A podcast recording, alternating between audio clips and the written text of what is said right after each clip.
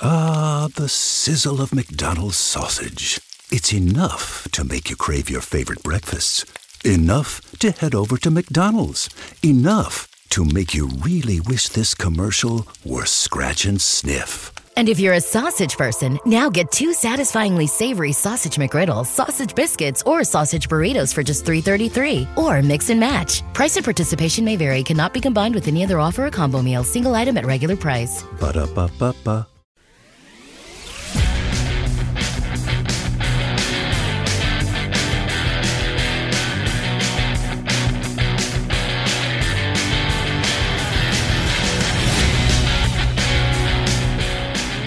right, here we go. It is another week. It is another episode of the Midlife Male podcast. I am your host, Greg Scheinman. I am super, super excited for this week. This week is, is a pleasure and a privilege to have Chef Robert Irvine on the show. He is, is not only a world renowned chef, host of Food Network's Restaurant Impossible, he's also a jacked man. We're going to talk a lot about fitness and health. Uh, and he's the author of the new book, Overcoming Impossible, that is out now. It is available. It is awesome.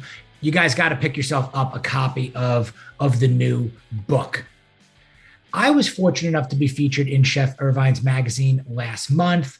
They wrote about the midlife male, uh, my book, and it was awesome to be able to return the favor if you will, um, and have Robert join me on this podcast this week. He's a world class chef, he's an entrepreneur, he's a tireless philanthropic supporter of our nation's military.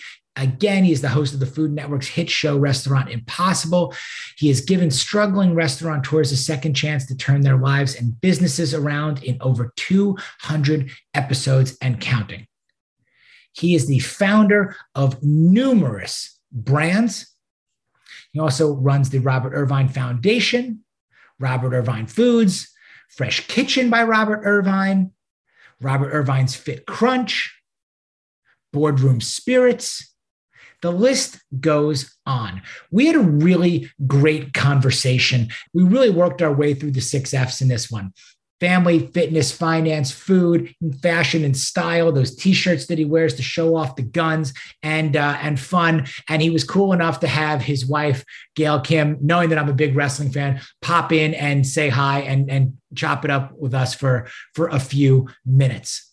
The cool thing is super open, super transparent, super honest, super humble, super cool guy who's out there helping people to overcome impossible and learning to lead, how to build a team and catapult your business and your life to success. And I also want to throw a shout out to uh, to Matt Tuthill, um, who's the co-writer with Robert on this book. And Matt was the awesome writer of the profile on on me and my book, Midlife Male, in Robert's magazine. So thank you so much for that, Matt both Robert and I give you a lot of credit and we truly, truly appreciate it. So, with that, let's get to Chef Robert Irvine on this week's episode of the Midlife Male Podcast. Robert Irvine, welcome to the show. Well, thank you. Should be fun. This this is really, as I was saying, a pleasure and a privilege to me. Um, you know, you and your team were gracious enough to have me in your magazine last month, which which was incredible. Um, and I'm grateful for that. And just having followed you and your career for a long time now, my wife and I are big, big foodies, as I told told Matt and, and your readers out there. Um, just your persona, your attitude, your authenticity that really comes across. Um, we've just been big, big fans of how you really carry yourself. And I wanted to start, I wanted to start there if, if I could a little bit. Like where I guess where did this come from? You know i guess in terms of how you were were raised tell me a little bit about your your background because you know you do have this overcoming impossible kind of persona and i love um, listen uh, i'm a little hoarse today so you'll have to get over that. It's a lot of talking but um so my father was in the army my brother was in the army. Um my i have two sisters. One used to run glasgow airport and now she runs a theater. The other one is in Australia married to a, a senior official in the military, Australian Army. Um, my brother is in France, who used to be the Sultan of Brunei's um, risk manager. Uh, and I'm little old Robert Irvine that, that, grew up in Salisbury, Wiltshire, that hated school. Um, my mother would go to the bus stop to catch the bus to go to work in the morning, and I would double back and drink beer with my friends in the house. Um, my mother called the house one day, like an idiot. I picked the, house, the, the house phone up, and there was the demise of Robert Irvine. Um, I was marched down the recruitment office, which is what I wanted to do anyway. Joined Her Majesty's Royal Navy at 15 and a half years old, entered on my 16th birthday. And uh, I spent 14 glorious years there of learning how to lead. I think is is the is the is the right kind of adaptation. How to how to understand people that are older than you and make them mm. do things you wanted them to do, but make it feel as though it was their idea to do it. Mm. If that makes sense. No, it, it does. And, it, and it's it's so good. With all this discipline in your background, the discipline, the structure, and I talk a lot about preparation and consistency and accountability. Mm-hmm. Um, you went into hospitality. you went into you went into cooking. Mm-hmm. It is really interesting because I well because at school there's only two things I really enjoyed. Number one was history and sports. So I can say really more history, sports, and woodwork. Um, because my woodwork teacher was my my sports teacher. So I played rugby, and I always got favored because I was a great rugby player by my woodwork teacher. Right. Um, I was really into history a lot. I still am to this day. But everything else was a minutia to me at school: the English, the the maths, the, the all that kind of stuff. And I had a, a, a really great senior tutor who understood that it was um, easy for me, I suppose you would say, but boring for me. So he would send me on trips um, on a, on a ship to Malta, on a you know that the school would put together, mm-hmm. um, thinking it would it would snap me out of that that boredom. Um, it was great trips. I joined the Sea Cadets at a young age. I I joined um, the home economics class, um, not because I liked cooking at that point, but I was doing it at home because my mother worked. My father worked. Um, and I wanted her to have a meal when it, when she came home, just like the family. So for me, the home economics class, there was 30 girls and me. And I thought, oh, I might get a girlfriend out of this. But then I really fell in love with food. Um, and the fact that pastry, cheese, some bacon, eggs, um, maybe some onion could make a meal that people would would you know relish and go crazy over and and that stuck with me because i I never understood. It's like art and music, you know. If the unfinished score on a music, the magic doesn't happen. If you miss a color on a painting, or, or you're in a bad mood, the paint, the, the, the, artist doesn't create what he was thinking or she was thinking, although it may still be a masterpiece. And food is the same way. And mm-hmm. I fell in love with food. And when when my mother caught me on that phone call, uh, I went took the uh, the Navy because I wanted to be in the Navy because everybody else was in the Army. I took that exam, and one being the highest, five being the lowest in maths and English, I got five five. You know, the dummy here. And the recruiter said, "Well, I've got some good news and bad news. You're in the Majesty's Royal Navy, and you're going to be a cook." And I went crazy, and he and he thought I was nuts because I wanted to be a cook. And here we are, 57 years uh, uh, old, doing the same thing. The discipline for me um, has never wavered in my in my youth, in my my adolescence, in my parenting, and in my life now. Mm. You mentioned because you just threw it out there casually and passing at 57 years old. Mm-hmm. At 57, with everything you have done, mm, and now again, the new book's coming out on Valentine's Day. What does success look like to you at 57? That's a great question because that's a question I ask everybody. What is success to you? Success for me is getting up in the morning, making a difference in one person's life. That's that's what success is to me. It, I've never chased money. I've never worried about money. I've never. I've always wanted to be the best at what I do. Although my my young age, uh, young early years, you know, I, I always wanted to be somebody else. I wanted to be a famous chef. I wanted to be this. And as I got into the military, that that changed. I want to be the best version of me. Um, and I feel at 57, I'm almost there. You know, I'm almost at, at where I want to be. It's not about money, it's not about fame. It literally is about who can I influence and what can I change today? Mm. And, and a, a, lot of people will say, well, that's cliche. Um, I wrote books about it. I've, I've, I lived that life um, every single day. And, you know, that's why I travel 345 days a year. I mean, 150 of those just for the military, because I want to make a difference. So that's what success is to me changing one person's life every day. And that one person is not a person I know, it's somebody I don't know. Mm, so, so good. So you say almost in there. You threw again the word almost in there.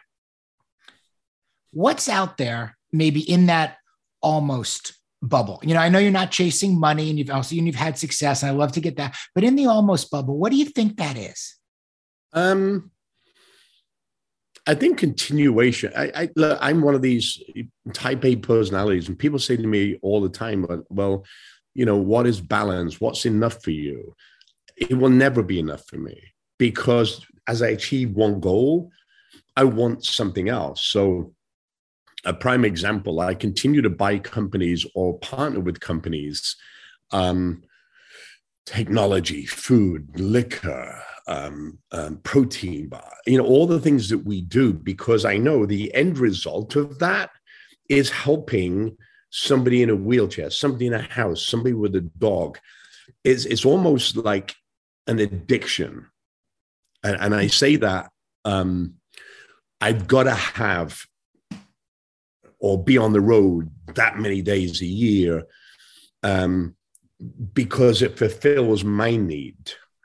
I'm very blessed because my kids are older. My 24 and 22. One's a doctor, one's a lawyer. My wife um, uh, does TV wrestling, so she can join me. They can join me. It's not like I have young kids at home. And I had this conversation yesterday uh, with a lot of CEOs, and they said to me, "Oh, there has to be balance in your life." Why? Mm. Why? Because we, as, as, we get older, we create, you know, like I've been married to Gail for uh, 14 years. She knew what she got into when, when she married me, which was my passion for the military, my passion for people. And, and she has um, ebbed and flowed with me in that in that journey the same as i have done with her career right she didn't stop her career because she married me and i didn't stop my career we have we have two separate careers they're both kind of circuses because they're on the road but we combine uh, our forces together and we spend a lot of time together at the right amount of time and I, and I think that's really important the communication we have is second to none which as you know as we get older and you become an empty nester, um, that doesn't always happen. It's it's such a good point. So we are a couple of years away from being empty nesters, my wife and I. Our oldest is in college right now. Our youngest is still in high school. So a couple of years. Yeah. So this is really timely. And I appreciate you you sharing as we get into that. Like, what does that next phase look like? You know, and and what does you know more look like? Whether more means even less? Are we cutting back in certain places? Are we moving forward in other areas and all that? And and separately, just off topic, I'm a huge wrestling fan. So I'm a huge fan of. Grew up with wrestling. No, no Gail, her work was at the very first WrestleMania. Like I am still a wrestling junkie overall on on all of that. Um, the travel, you've, you've mentioned travel a, a number of times in there. Um, does this also does this fill your tank? On the, you're on the road a lot mm, in there. Do you see that maybe slowing down at all, or do you really like being on the road that much? Interesting question. Um, for the last 15 years, we have traveled 345 plus days a year. Um, I love it I get tired every kind of six weeks. I need Justin, my COO, knows that I need a, day of sleep, uh, like in a hotel room somewhere. I need to be with my wife. I have an assistant, Ryan, who coordinates Gail's schedule with my schedule, so we, you know, um, we we can at least get some time together. Um, I literally got home from South Carolina yesterday evening. Um, but being in San Diego, being in Los Angeles, being in in, in all these different places before, um, I've got two days at home with her now, and then we're back on the road again. And, and it's kind of you need those cuddles, as it were, right? My wife is all about. She, she's a she's she's outside right now, but she's a a real. I need some Robert Irvine cuddle, right? What that means just me and her together with no interruptions. Um, and we do that. It's great. My my team know that when I'm home, I get my workout in. I've still got to do voiceovers and things, um, but don't bother me with minutia. Right? That's mm-hmm. what I pay you for. And my team is spectacular. We have just under five thousand employees, um, and I don't deal. I I say I don't deal. That's a wrong statement, but I know every one of them. I know the kids. I know their their illnesses. I know their birth dates. I know their, but I don't deal with them every day. You know. Mm-hmm. Um, but they have my phone number. If something's going wrong, they pick up the phone and call me, which which I find fulfilling. That I can not only take care of them, four thousand nine hundred ninety six employees, but but also have an open line of communication. If we're doing something we shouldn't be doing, that's hurting them or somebody else, then we need to know about it. Or there's a better way to do things. I, I when we talk about the book Overcoming Impossible, right? Mm-hmm. I write in there about um, it's kind of um, leadership, at, uh, empathetic leadership. I talk about egos and my ego, losing the egos in our team and, and our teamwork. They're the three pillars of success and I live by them. So I, I, I mean, even on a podcast last night with with hundreds of thousands of people, I give up my my email, which was mm-hmm. really people like, what do you do that for? I'm like, because if somebody needs help, we'll give them help. Right. Mm-hmm. I mean, that's the, the type of person and people we attract in our company is people that are like minded. I don't want individuals. If you step on somebody in my team and you and you have an issue with somebody in my team, if you don't go face to face like we are right now and discuss it and get rid of it, and you trash that person, I don't care how valuable you are, you're gone. I can't, I, I don't, that's number one rule. This week's episode of the Midlife Male podcast is brought to you in part by Kineon, the makers of the Move Plus portable light therapy device that uses LED lights and medical grade laser technology to improve blood flow to injured and inflamed areas. This is great for your shoulder, your bicep, knee pain, any of your injuries. I started testing this out about 90 days ago. It's an incredible device. It takes just five minutes a day, about five days a week to put the infrared lights. They have a strap. You wrap it around your knee, your elbow, your shoulder. And at 50 years old, over the past 90 days, I have seen significant improvement in my range of motion, decrease in inflammation. I'm feeling better. I have less pain, faster recovery. And I have been testing and retesting this and I have come to the conclusion that the Kineon Move Plus flat out works. It helps to restore damaged blood vessels, encourages cartilage regrowth as somebody who has had three knee surgeries, reducing joint pain and inflammation quickly through whole joint coverage with sniper like accuracy and cutting edge dual light enhanced light therapy. hugely important to me to be efficient and effective in its application, its delivery, and the results. There's a lot of red light therapy products out there. Most of them do not deliver the right dosage to be as effective as they could be. And that is key to optimal results. The Kineon Move Plus dual light tech delivers the deeper joint penetration and the exact right dosage for fast recovery. It goes right up against your skin. You don't have to worry Am I too close? Am I too far? Where do I stand? How do I do this? It is so simple I use it pre workout. Sometimes I use it post workout. I'll put it on in the car when I'm on the way to the gym. I can work with it on whatever, five minutes a day to help alleviate chronic joint pain, inflammation, whatever you are experiencing knees, elbows, shoulders, necks. The Kineon Move Plus can help you. Check it out, guys. Head over to Kineon, that's K I N E O N dot I O forward slash midlife male. You're going to get 10% off with my code midlife male. Each module is battery powered. They include a rapid recharge device. I use the USB in my computer to charge it up so you can recover anywhere at any time, at home or on the go. Huge believer in the Kineon Move Plus. Check it out. I think it's so good. This notion of, of also of boundaries, you know, that you know is thematic in everything you're saying, the personal, the professional, how they're also combined, you know, how that works its way through your through your team, through your leadership kind of process in there. You know, it, it's called an entrepreneurship book, you know, obviously in like in, in the category. But what I really liked about about it and reading on other topics is it is really not just a business book you know? It really is about i mean you start diving into you know not micromanaging you know and what that looks like. And again i love this what you were just touching on about the egos you know the tearing them down and breaking up with your egos. There's another big area in here and i struggle with this myself um, trust.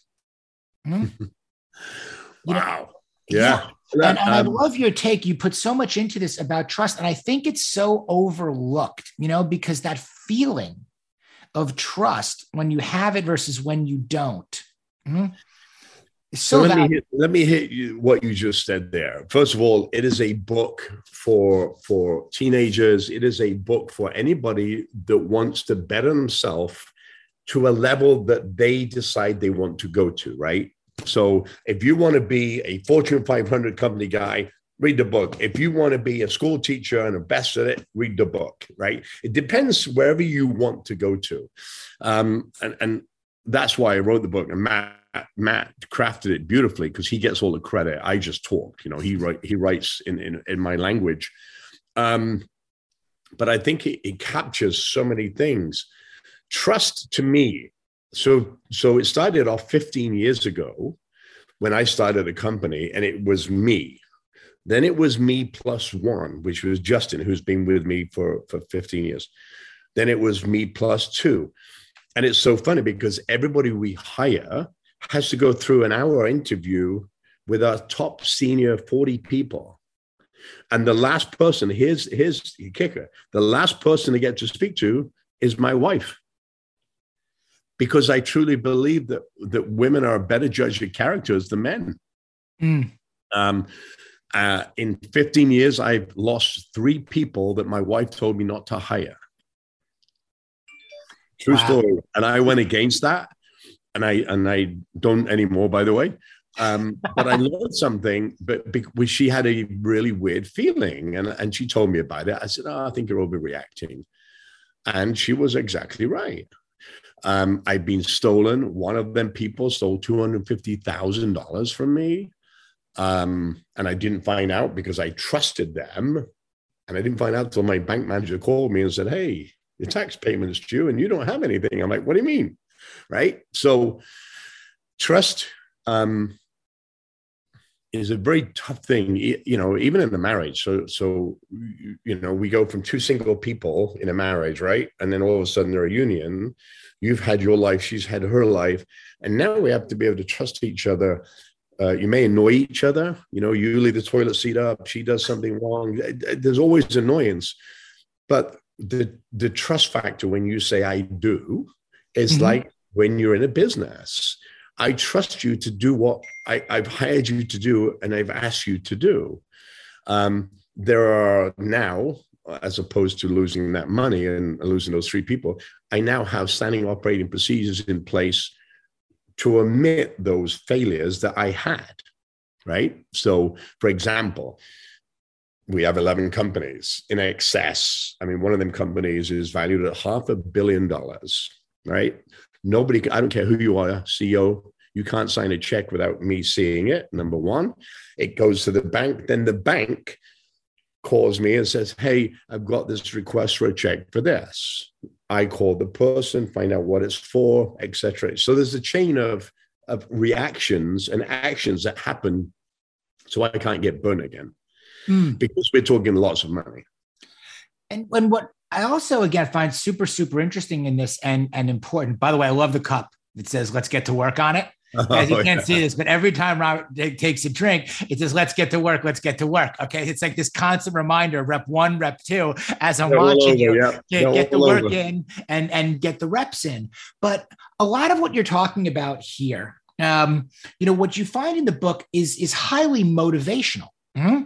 Um, in there. But what you're also talking about, like the motivation, you're getting into it's great to be motivated, and this will help you be motivated. But a lot of what you're talking about are the specific action steps that you need to take to turn that motivation into actually overcoming you know the impossible and i think a lot of times that gets overlooked it's like we know why you know you want to be you know a great chef or why you want to be a great school teacher or why you want to be you know a, a, ceo of a company or whatever but what we miss is in the how and in the stories of how i corrected mistakes or failures or what i'm doing. Mm-hmm. i think this is almost this is almost like a memoir right? Because it gives you all my failures. And and why i didn't listen or how i didn't listen and what i should have done but didn't do. Um there are a thousand business books.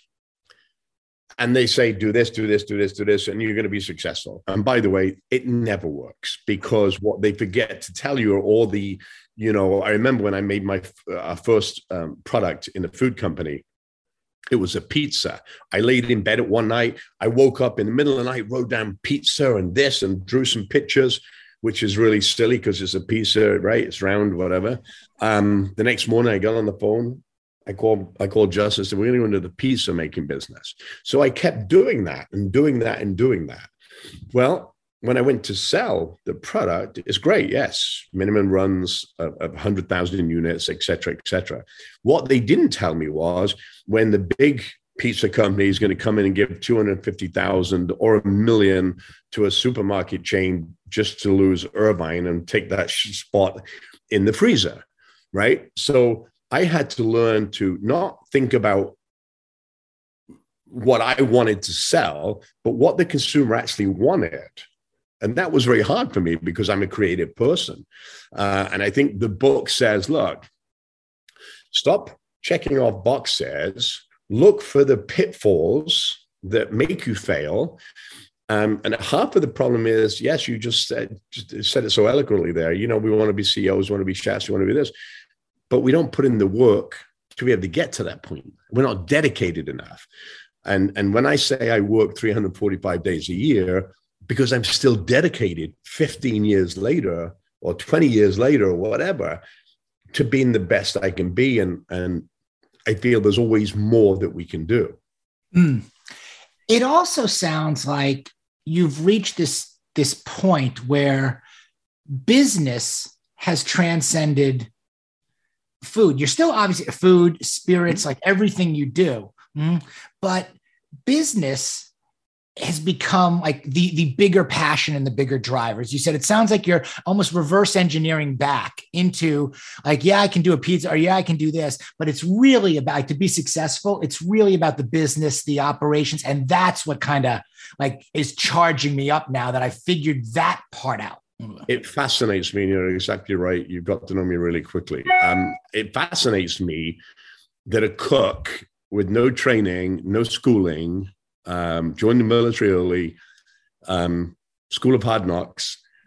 Yes, I cook occasionally on TV. I don't cook very often. My wife cooks here. to me, it's about the game of of how do I succeed in a in a category, whether it be technology, whether it be food, whether it be, but I've taken the core competency of what I am, which is a chef. We started with food, right? So we started a food company. Then we started a nutrition company because I liked I liked working out and my kids wouldn't eat breakfast. So we started Fit Crunch. Fit Crunch now is number four in the world, right? They said to me, "Oh, you couldn't, you can't make a baked bar." Why not? Well, because it's mixed and extruded. I put I put pizza ovens at the end of a line and brought in bakers. We made cookies and then we made it by hand, seventy thousand a day. Now we make three hundred thousand bars an hour, right? So when when people say that you can't, I'm the one that says, "Well, show me the process you have now, and let me just ponder that process." And then I go back and I've done it with Walmart, I've done it American, I've done it with major companies um, that say, oh, can you just look at our systems? And it's the systems that break because between the, the, the senior C level, right, and the, the guy that's cleaning the floor, everything in between is pass off to somebody else. Mm. On the show Restaurant Impossible, I'm in control of the build, the food, the people, the TV, the sound, um, but it works in unison in harmony because if you trust people to do their job and you bring in people, and, it, and, and there's a big piece in the book about um, I'm I'm an A, right?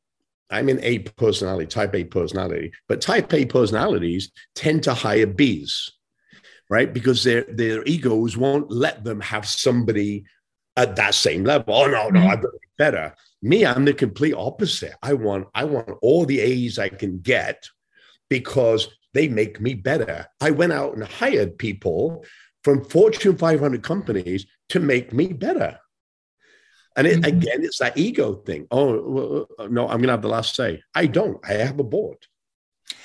I think it's also a maturity thing too. You know, I think when I look back at, you know, over the course of, and I'm 50 in it now, the period of time where I began to start breaking up with my ego. Yeah. And at least even evaluating and acknowledging that there was a relationship here that was pretty toxic with the ego and what was it holding me or keeping me from or keeping certain people out or this constant conflict or confrontation or competition where you know an entrepreneurship is lonely enough mm-hmm. and I think you hit the nail on the head there when you said the competition, because I think that was me I, I, I feel a, a, very similar track here because I would always go into a room and I would have to best the guy, right? I would have to be, beat that guy because, and Robert, regardless of television and fame, I wanted to be the best. So, so he would say something, I'd leave it a second, and I would go back with something, you know. And I, and I think um, to learn to be quiet and listen, and and kind of keep those wins, whether they're wins or losses or, or whatever, to yourself, um, it makes it much easier to converse with people. And I sit in a room with some of, you know, with, I sat in a room last week with 100 people worth $27 billion in a room.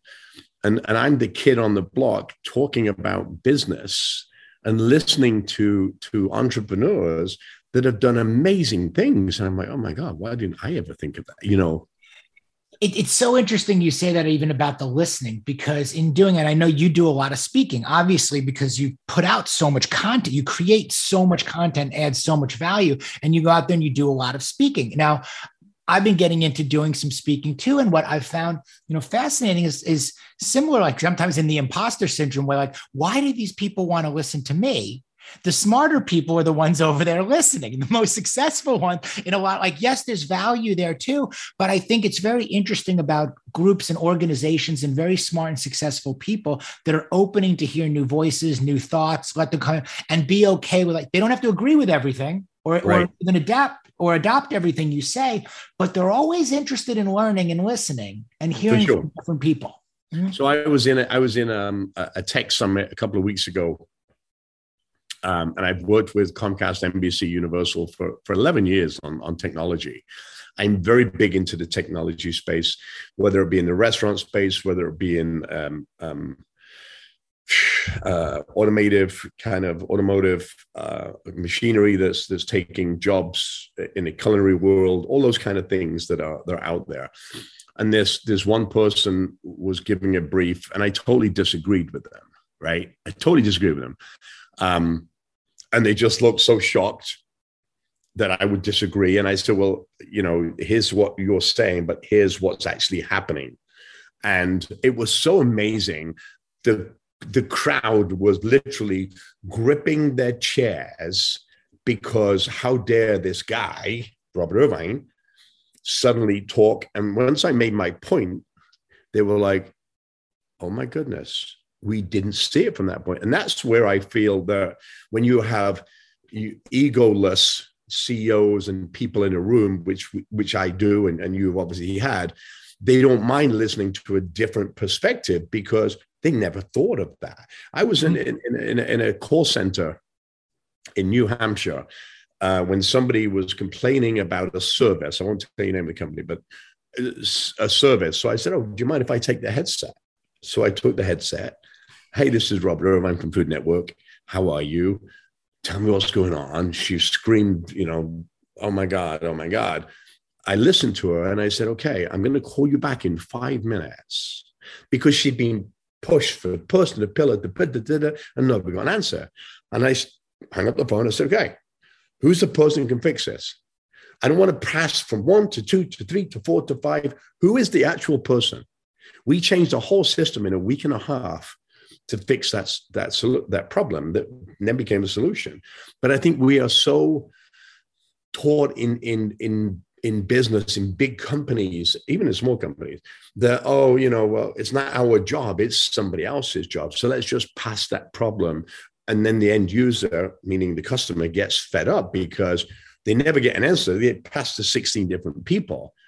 If i have a problem and you have a problem with me uh, uh, any of my products you you you tweet me, you tweet it, and I answer it, right? Because it's my company, and I get it fixed immediately. And I think that's what we're missing in the business world is you know leaders that, that are are not listening or they they have to start to listen because the, the shortage of people that we have is, is getting and we see it in the military you know um, uh, in any of the branches of the military how people are not signing up. Why? Because the wages not consumer, the housing, the food, the all those things that we can get at home or a different company and, and not work so hard. Mm. That's a deep rabbit hole to go down. Mm-hmm. There. And and what I'm thinking about is I think about overcoming impossible again. And even the time is, is this possible? I'm thinking of is this possible to overcome? What we're seeing is a lot of conformity, a lot of complacency, this inability now to even agree to disagree or be open to other viewpoints because there's another channel, you know? There's another. Hey, come and say hi. Come and say hi. He's a big wrestling fan. Just come and say hi. I gotta, you gotta say hi. Just come and say hi. Just poke your head and say hi.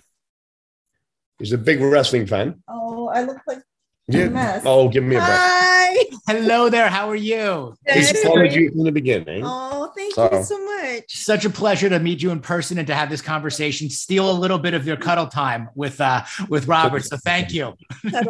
no, it's okay. It's all good. Anything for someone who supports wrestling.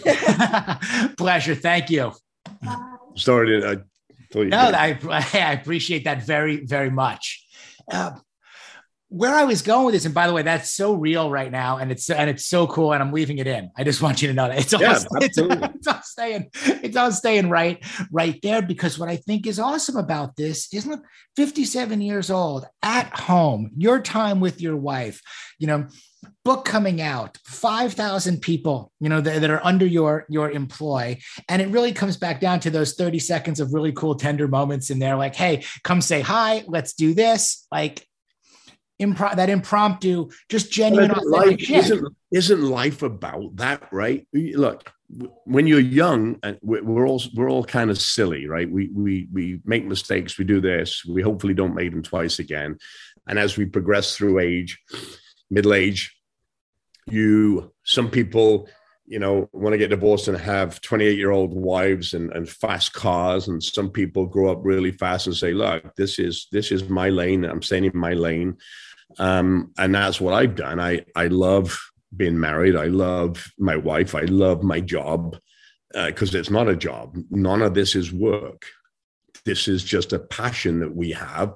The people we happen to write books. Matt, again, I, I, all props to Matt. My chefs, we have four chefs that travel the world that leapfrog each other from Poland to Germany to Iraq to Afghanistan, Syria. I show up I'm the face of the company because it's my company, but but the accolades really go to the guys that do all of the work. The president of the United States picks up the phone, called Justin Leonard, and says, "Hey, listen, um, I want to do a dinner for 400 Marines on this place at this date," and it happens, right? Um, and I think that's the the beauty of age. You grow up.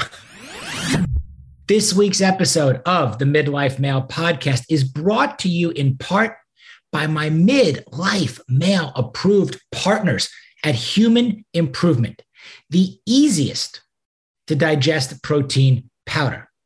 Vanilla, chocolate, they both taste amazing. But here's why I really use Human Improvement exclusively now because after trying countless protein powders out there. The vast majority of them leave me feeling full, slow, bloated, gassy, and they don't really align with my nutrition. I eat a considerable amount of meat, a high amount of protein. I'm not keto. I'm not paleo. I'm not gluten free. I rely on a lot of real foods. So I need a very light, clean, easy to digest protein powder to supplement my nutrition. Human improvement is the best that I have found. And it does leave me feeling light, satiated, energized. It happens to be delicious. It has 22 grams of organic protein, five grams of healthy fiber, which we definitely need, zero grams of added sugar, which is important to me. And it's a protein powder that actually makes you feel better. And I supplement with protein one to two times a day based on my intake, my overall caloric protein intake. And it's necessary to make sure I'm using something that has super high quality ingredients and that actually makes me feel better. Human improvement boosts my energy and my mood. It supports gut health, leaves me without that bloated, slow, gassy feeling and helps me to build lean muscle. And at 50, that is hugely important. So I trust human improvement. It is my go to everyday midlife male approved protein powder. You guys should go check it out. I think you're going to like it as well. Go over to Buy Hi. That's B U Y hi.co, buyhi.co. Check out Human Improvement. Use promo code midlife male for my special exclusive offer. And hey, reach out let me know what you think. I really want to know. And if you come up with some really cool recipes, send them my way. Okay. right into the before this about this notion of again overcoming impossible and it, and it's such a it's such a powerful title Mm-hmm. And and mantra in a way that can be utilized in so many different areas. What we were talking about a little bit before, um, before Gail popped in, which, which was awesome. Sorry, I, which was yeah, but which which was this this notion as you were talking about about business and even society, and I said we were going down this rabbit hole about you know is it is it can we overcome this in a way? Like as a society where we're we're kind of in this place now where there's conformity and there's complacency and there's this almost unwillingness to overcome and work through adversity versus like I can just stay home or I can just not do that or I don't have to have this dialogue with you Robert even though you're inviting me to have it face to face because I have some YouTube guy over here or somebody on social media that agrees with the way I think. So I'd rather just do that than have like a Mm-hmm.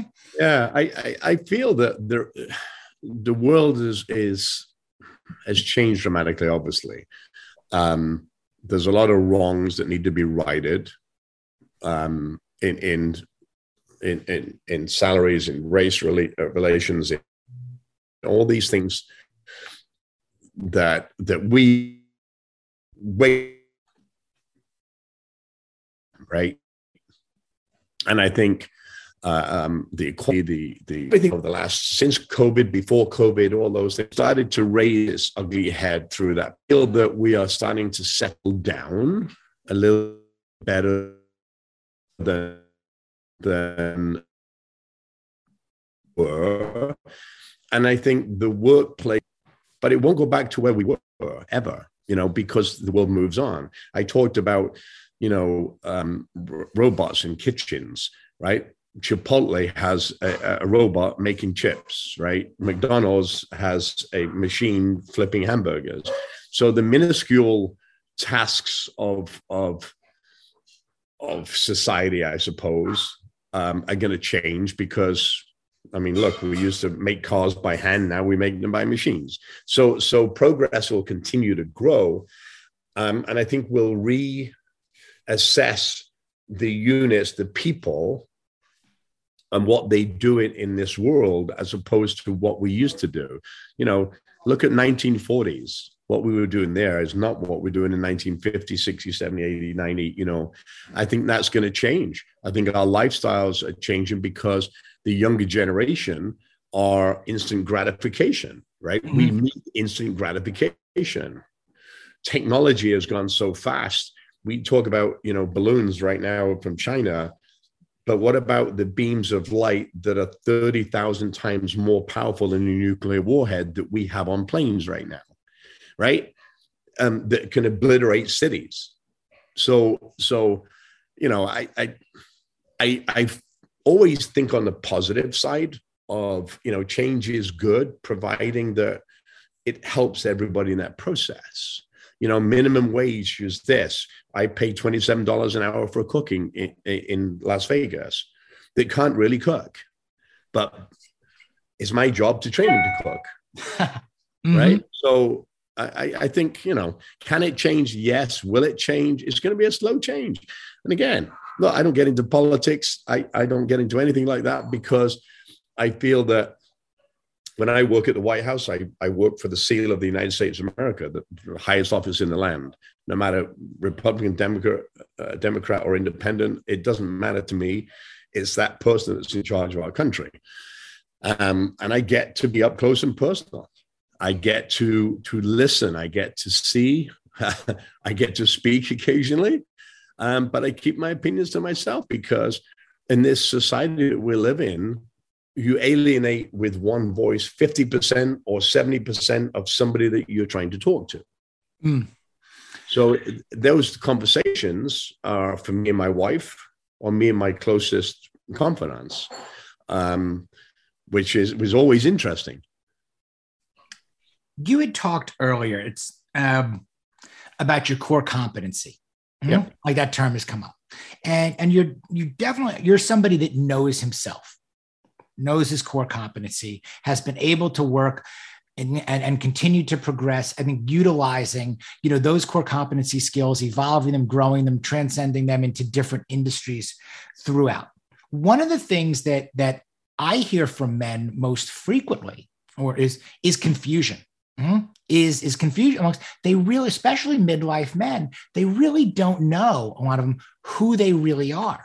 Mm-hmm. Beyond the, the core competencies, even of who they are, you know, as a man, they've gone to school, they've gotten a job, they've gotten married, maybe they've had kids, they've and 20, 30 years, you know, goes by. Mm-hmm. And it gets into that, is this really it? You know, or do I quit my job and follow my passion? Do I know what my passion even is? All these things kind of in, in the bucket. So I wanted to ask you that, um, about you know to those men maybe out there that don't necessarily know what their core companies are, are really who, what advice would you give them? Because I also think that's another level of overcoming impossible that they don't think it's possible that their best days are still maybe in front of them, you know, or that they can get out of this situation. Mm-hmm. It, it's so interesting because I have a lot of friends who are doctors, who are, you know, surgeons, and, and they've been doing it for 30, 40 years. And I spend some time and start cooking, and then all of a sudden they get this passion for cooking, right? And then oh, I'm gonna I'm gonna open a restaurant. I'm gonna you know I've got the money. I'm at that lifestyle. I'm like don't. it's it's okay to have a passion, but don't make it a business unless you're really to get into it, right? It's okay. It's okay to cook, and and do it occasionally, but not every day. Uh, I think for the people, I always I use this a lot on the show where I say, look in the mirror and, and what do you see? Because first and foremost, you have to like the person you see in the mirror right? And as we go through through the the stages you know childhood adolescence you know midlife crisis and all that kind of stuff um, as we get older sometimes we don't like that person in the mirror anymore. Sometimes we're confused that uh, you know i don't want to be a doctor i don't want to be a dentist i'm fed up with fixing cars i'm fed up um, but my suggestion would be before you before you suddenly throw that down the toilet um, I don't want to be married anymore. I've heard that a thousand times, you know, especially when kids have left the, left the house. Why? So th- there's always a why, right? So I always say this: write the things down that you're thinking, the pros, the cons, what you do like, what you don't like, and kind of have a conversation. The book, which we, we keep going back to, but the book talks about communication. Mm. And if you are if you are not a good communicator and you hold things in, that's when everything unravels. You know, um, it becomes your problem and your problem alone because you sit there in a house with your wife watching TV or playing cards or something and your mind's not there because you really don't want to be there. And I feel it's finding out who you are. And remember, we change through the years your 20s, your 30s, your 40s, your 50s, your 60s. Um, and you have to have something in common with the person that, that A, you live with, or B, or married to, or B, that you work with. What, what is the passion that keeps you there? And if it's money, that's not a good passion to keep you in anything, you know? Mm-hmm um, you have to find something that you enjoy, especially when you become more stable in life. As we get older and, and we've got the we've got some money saved or we've got something. If you don't want to be the you know the machinist or whatever, what do you want to do, and what is the passion that you have? Is it for helping people? Then go and find somebody to volunteer with before you jump ship and do that. Mm-hmm. You, and I say this at the beginning of life, right? Go and work for somebody see see how it is and if you like it then get into it. And if you don't like it don't get into it. But it's the same at the end of life too. And i say that all the time. Find a passion that makes you want to get up in the morning. And for me it's people. Mm. what do I do? And it's the game of the challenge of can i do that? Can i get into the liquor business? Can i make a dent in that? Can i you know is it is it a smart business choice for me to do that? Mm. No, and I love that you recognized also that you know, look, not all of your passions or hobbies need to become businesses. Mm-hmm. I mean, that's so huge as well. I started the foundation because because you want to, I want to help people um, by osmosis. A business here that, that puts money into that foundation to help people. So I think it's it's yeah. If you have a passion, I love to sail, but I'm not gonna I'm not gonna start a sailing school. You know, I don't have the time for that. I, I love golf. I can't spend four hours uh, anywhere. You know, I just don't do that. Um, some people can relax. I have a very hard time relaxing. I have a very hard time sleeping because my brain function and and and Gail will tell you my brain function it just goes and goes and goes and goes and goes. And there are sometimes I sit sit at home and she said, "Okay, what are you thinking about?" Because she can see that I'm I'm a thousand miles away, doing you know, and and it's hard for me to switch off. That's mm. why I said the balance in people. When people say, "Oh, there's a balance in work life," no such thing. Sorry, there isn't. Not if you want to be successful. Mm. It, it's it's so so good and on point right there. Habits and routines. So look, you're a fit guy. You've always been like you've always been known as like okay, you're a you're a big, fit looking, you know, intimidating guy. Um, and this also stands out particularly in the food and hospitality industry, I mean, among chefs, where you know, coming up, what are you used to seeing? You're used to seeing a heavy set, you know, or they're outside smoking, you know, in the back, you know, and having a drink, and then come in and cook. Overall, where does health, you know, and that fit in? You know, to your to your life and lifestyle, your habits, your routines, especially even being on the road. Like all these things, these things are hard, man. You know, like they're hard. yeah, I've I've worked out since I was 11 years old. Since I saw my first magazine with with Arnold Schwarzenegger. Um, my mother bought me my first set of weights. Uh, 11. I joined the military, as you know, really young. I continued in there. I continued when it came out. For me, the, the fitness piece is, is really the mental piece for me. It allows me to focus on me um, and not something else at that time. So I worked out early this morning. Um, I've got it in. Now I can do my work. So for me, it's kind of a peace of mind uh, every day. And I mean every day. It may not be lifting every day, but it could be cardio. But I, I live pretty much six days a week. Mm-hmm. Um, and I find that it, it calms me down. It, it really it separates me, it shuts me off where I can't normally. If I sit at home watch TV, I can never shut off. I, if I put audiobook, I can do it for a minute, but then I've got to stop because something else is in there. Uh, when I'm working out, it's just pain and sweat, and you know, it's my time to to to be alone. Um, my guys don't call me. It, again, it's that is that period of time. Um, so for me, fitness has always been it. Gail has always when I first met Gail, I I was not as committed. I was in fitness, but not committed as much as I am now. Um, I mean, she's changed my diet. She's she's she pushes me a lot, uh, which I like.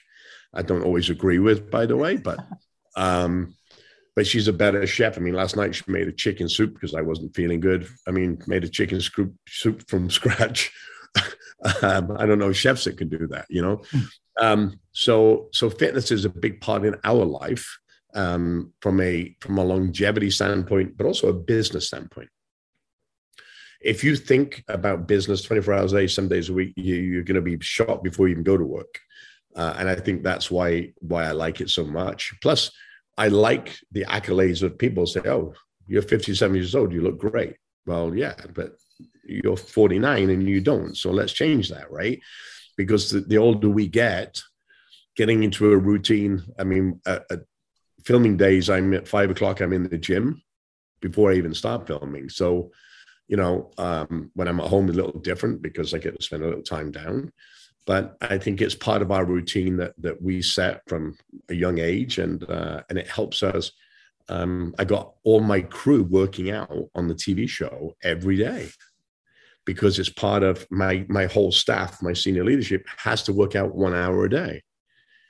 My time, but anytime you want, one hour a day, you have to do it. Um, mm. I think that again um, breeds the loyalty, breeds people that you think that you care about them because I do. I want them to be healthy just like me. So um, routines, my goodness, um, there's not a day that I do not work out no matter where I am. The only two two requirements I have on TV is a gym close and hot tea. That's it. That's it. Mm-hmm. This episode of the Midlife Male podcast is brought to you by Bubs Naturals. Bub's commitment to excellence begins long before the products land on your doorstep. You guys know how seriously I take my coffee. It's a big deal to me. Bubs Naturals makes the best coffee out there. I go with the dark roast. I absolutely love it. Equally as important, they make the best collagen protein, grass fed, pasture raised from Brazil.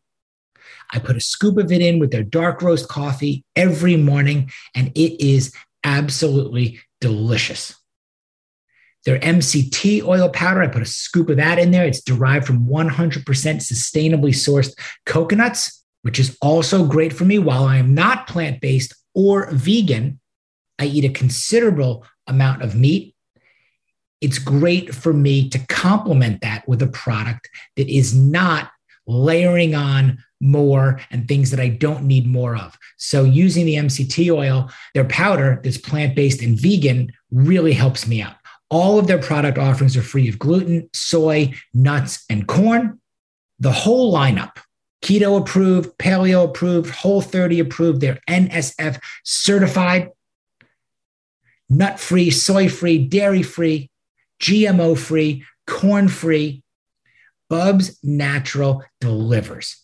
You can go to their website. You can customize your own trio. You can get the Bubs Brew, the Halo Creamer, which is also fantastic, the collagen protein, the MCT oil. It's awesome. All of it.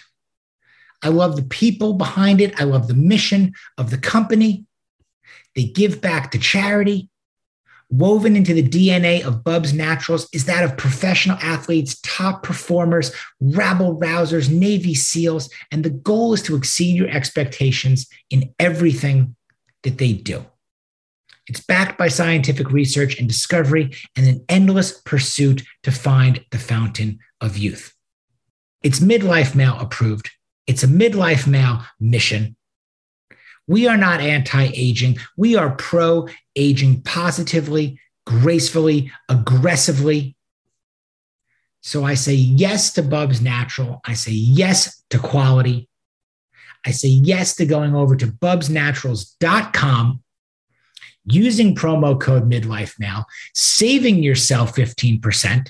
Check it out. How has your diet changed? or you were mentioning that Gail, that Gail has changed again at 57. Again, I'm in my 50s right now. Training, you know, modalities are a little different. Recovery is a little different. Obviously, we, you know, the way we gain and lose weight is not the same as it was in our 30s and 40s. And, and I'm curious, and I look to men like yourself, okay, as that kind of living and leading, you know, by by example. How has it evolved for you? Well, when I had a restaurant, I used to eat um, a 12 ounce steak, blue cheese smothered on top with French fries every day um, yeah, it's true story. That's when I met Gail. Um, bye, babe. Uh, she's just like, yep. um, and I stopped doing that. Now I eat uh, a lot more fish. I eat I eat red meat once once a month, maybe. I don't do burgers unless uh, I'm on set in the middle of nowhere. I'll do one, but um, I'm very much more. Well, what I intake. I don't use do two gallons of milk and cornflakes and and and cream in my coffee, and I don't even drink coffee one once a day now. So uh, I drink tea with no no milk, uh, sugar, no sugar. Um, I know how my body reacts because I've done photo shoots for, for covers of Muscle Fitness and things. In four weeks, I know I can look shredded based on on on a height. I know my body. Um, so I think my diet has changed tremendously. A lot more fish, um, I, Gail is is almost to a vegan stage. I'm not. I will never get to that point. That's not my world. I like meat. I like fish. I like you know. Um, I I eat a lot more vegetables now than I used to, but I like them. Uh, and, and Gail does it here. So you know, carrots and broccoli, and, and we roast everything in the oven all mm-hmm. together uh, with some spices and some stuff, and, and and I really like that more now than I've ever done with a simple piece of fish. I used to love cream sauces and, and things like that. I, am very lucky once a month if I do that. Um, mm. So it's changed dramatically because, um, you know, at some point, something starts to sag, something starts to break, something starts to, you know, uh, and I'm on TV five days a week, six days a week. So uh, I want to look the best for my wife, but I also want to feel good. Mm. And I mm. think it's, it's, it goes back to that looking in the mirror. You know, I go to bed every night and I look in the mirror and I'm like, do I like that person or do I need to do this or do? So I, I self judge more than anybody else. Um, maybe that's a good thing. Maybe it's a bad thing. I think it's a bad thing. Um, but that's that's who I am, and I keep saying, "Oh, I think I need to lose like three pounds, or or I need to lose that, or I need to change this." You know, well, you know, I think makes a lot of sense there too is that, okay, knowing your body, again, sustainability and longevity, how you feel being paramount. At the same time, you've got the experience and the track record. Look, if I need to get into cover shape, Okay. Again, I know what that looks like, but you also touched on some really valid points about how the the fallacy of balance, you know, there too, which is look, I am on the road X number of days a year. I am running X number of businesses. I'm not going to be necessarily in in you know muscle fitness, cover shape, all that. And that's again, that's okay. But here's what I know I'm keeping it within, okay, the best yeah. of who I can be at the time that I can be that, and priorities shift around. You know, I call it that kind of like what our life portfolio looks like, that allocation. It's sometimes it may be, hey, we better dial up the foundation. And sometimes it might be, I got to sell books, you know, it's coming out. It's yeah, and, and it's interesting because when I go to the bases, I'm in the middle of a huge change right now for feeding across platforms of Waller branches. It's it's not been done since First World War. So I'm in this process of change. And I go to bases and I see young Marines, 19, 20 in Japan, in Afghanistan, in Iraq, in Syria, all these places that I visit. And the first thing you'll want to do is, oh, there's the old guy. We're going to work out with him. Right. So, and I had it in a tent and I, I so funny. I just six foot seven guy want to outlift me in a clamshell tent in the middle of Iraq uh, a couple years ago. And I said, and, and, and, I said, nah, come on, dude. No, you look at the size of you. I, I look, I don't want to embarrass you. And uh, and sure enough, I said, well, warm up then. And all his team, it was a, a missile silo um, tent and, and surrounded by the whatever. Um, I never get it because I said, "Is that all you're going to warm up?" He said, "Yeah, I'm ready." So I warmed up a couple of steps, and we kept putting on and putting on, putting on to the point that he got four of the heaviest. He got four, uh, and I just went on to 15, 16, 17, 18. You know, I'm like, "Do you want to put more on?" You know, it's not about um, the size of you; it's about the elasticity of your muscles, right?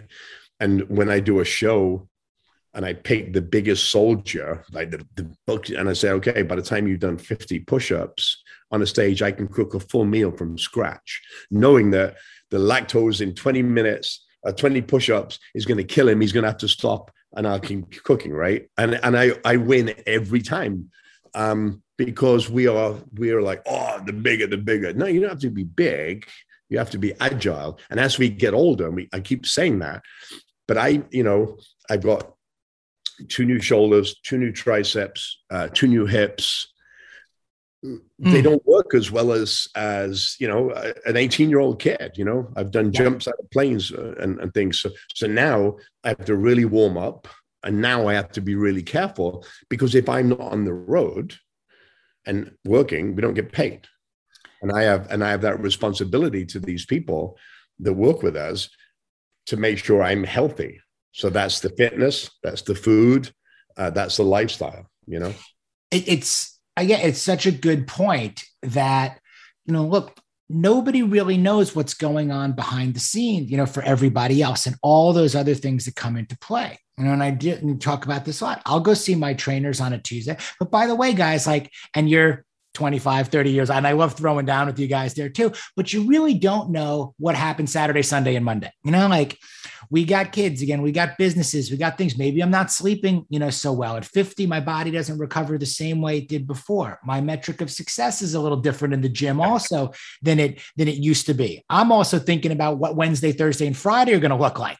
Hmm? Not just you know, winning the minute, you know, or winning the movement right here. But we got to win the week, we got to win the month, the quarter, the year, you know, so on and so forth, because there's a lot riding, you know, on that. As you say, like I, am the same way. You know, we don't need to put, and I have I have a guy trainer. He's on my staff.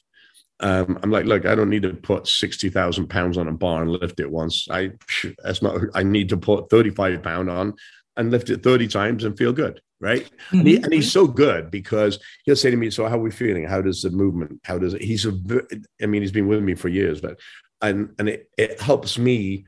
He's right now helping Gail because she's doing a, a, competition show. Can't tell you what it is, but she's doing it, mm-hmm. um, getting ready for that. And he's got a very different mentality of when I used to get in the gym, you know. Mm-hmm. Uh, and also, there's another thing as we get older. Um, I never used to. I have a polycystic kidney disease, which mm. is hereditary, right? It's just one of those things. I didn't know about it till one day I had blood. Um, and it's just cyst on the kidney. So I take my health very seriously. Every quarter, I do X-rays, I do uh, CT scans, I do, I mean, blood work every two weeks. I mean, I'm kind of. Uh, why do I do blood work every two weeks? Just because of of the kidney use. Um, so I'll go in, draw some blood. Uh, and I got to tell you, my doctors are like, you're betting when you were 30, you know, because I've changed. Mm-hmm. I think that's that that this transformation is not only possible, this overcoming impossible into possible. It's real if you again are willing to put in this, put in the work, mm-hmm, and and be consistent with it. Mm-hmm. And that, I mean, that's really the, the key to transformation is, hey, you have to go from here. Transformation is about going from one point to another point. So what's all, what's happening in the middle when you change your lifestyle, you change your diet, you change, you know, you, you know, you look at becoming a better e- uh, leader, you drop the egos, you tear down the stuff, you build. I'm just going through like your list. Yeah. You go through the list and you go through 360 something pages of what's in Overcoming Impossible. Mm-hmm. You're going to learn how to move the needle. You know? I have I have this guy right now, and, and it's so amazing to me. I met him on, on Twitter. I I'm the only guy that does my Twitter. Nobody else touches it. I do it, but the other guys do Facebook and whatever.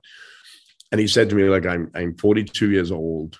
I'm you know X amount of pounds, 500 and something pounds, and I'm miserable. I said, well, you can change that, dude. You can change that. He went and got a Planet Fitness uh, membership for 10 bucks the guy's dropping weight like crazy. He's into it. He, he sends me pictures every. It's just you change his life, and and and it's significantly changed. And anybody can do that at any point. You just have to decide to do it. Mm. And it's so encouraging to me when I see folks. I had a guy who was 600 pounds. Um, we did a TV show called uh, uh, Fitness Impossible. It never took off because Food Network and fitness, well, maybe one day it will. But I had a, a guy who was 612 pounds. He was an all star college athlete, had a motorcycle accident. I had a mother who was trying to drop three three dress sizes, and a lieutenant in the New Orleans police that wanted to get into the FBI academy. And they all achieved the goals, by the way.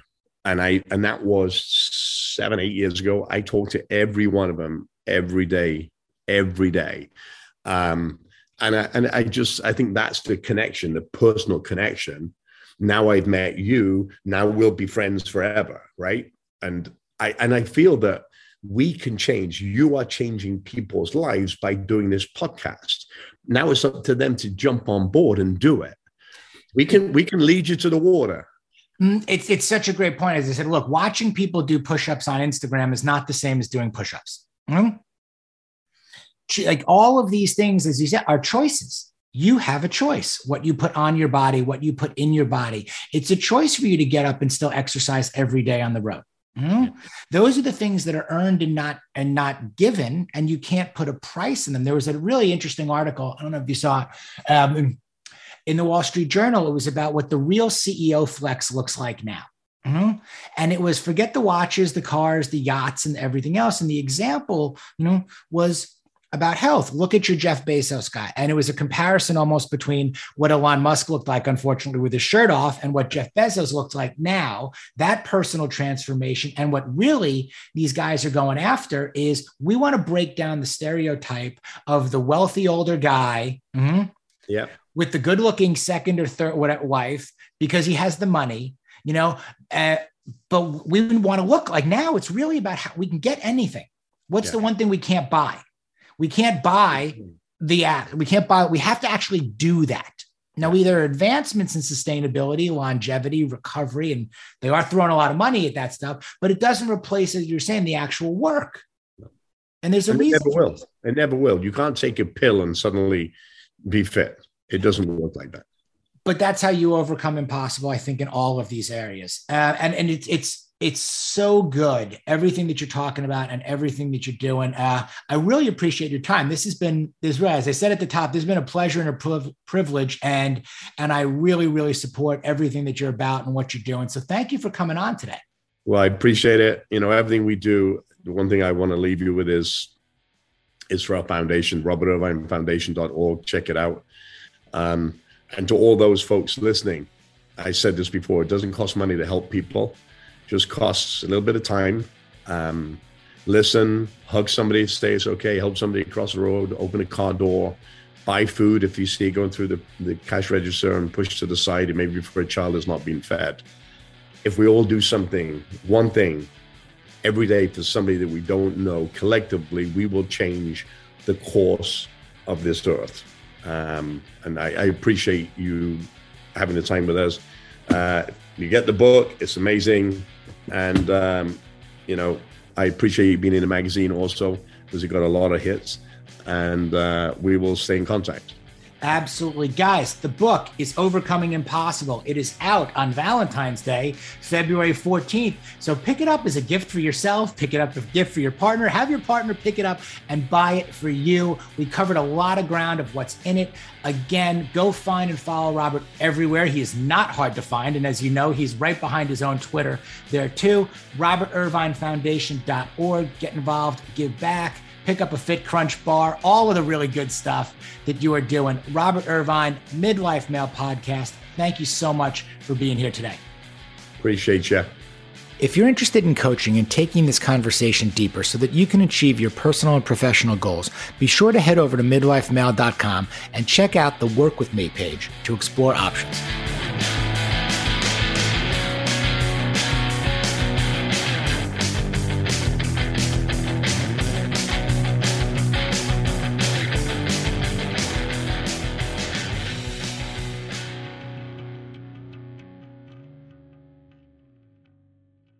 Your local McDonald's owners across Washington, D.C., Greater Baltimore, and Eastern Shore are committed community members who all celebrate the diversity of the neighborhoods that they serve. Black History Month is a special time to spotlight the many African American and black individuals and organizations that have contributed to our area's growth and development. McDonald's sees, supports, and celebrates you now and all year long.